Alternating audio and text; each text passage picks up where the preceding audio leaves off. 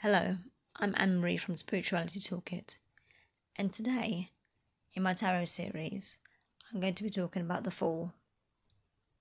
Now, the Fool is the zero card in the Major Arcana.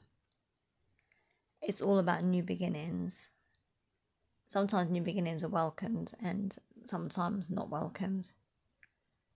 But as the saying goes, change is inevitable.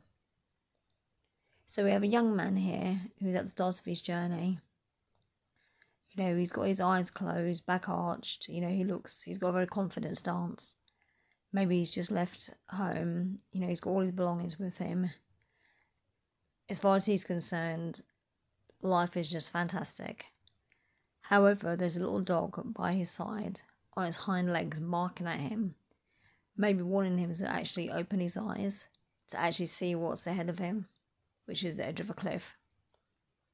Now, obviously, what the card is obviously telling us is that yes, it's good to have a positive mindset, but don't be so blinded that you know you're not really prepared to actually see the other, you know, other situations, you know, like little pitfalls and stuff, and and obviously it's not going to be a little pitfall, you know, if he's going to fall off the edge of a cliff, you know, so maybe it could represent like a, business investment, relationship, anything really that just seems a bit too good to be true.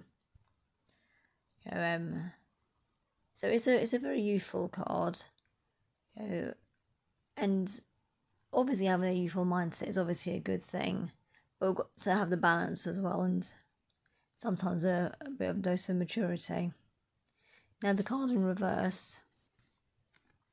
That's well, that's complete blindness, really. You know, um, at least when the card is upright, he has a little bit of hope. But when the card's in reverse, you just have a feeling that he's not going to even going to listen to his higher self. He's going to just keep going and keep going and just end up falling, you know, um, into a trap that he's not going to be able to get out of. So that's the Fool for today, and I hope this helps. Thank you.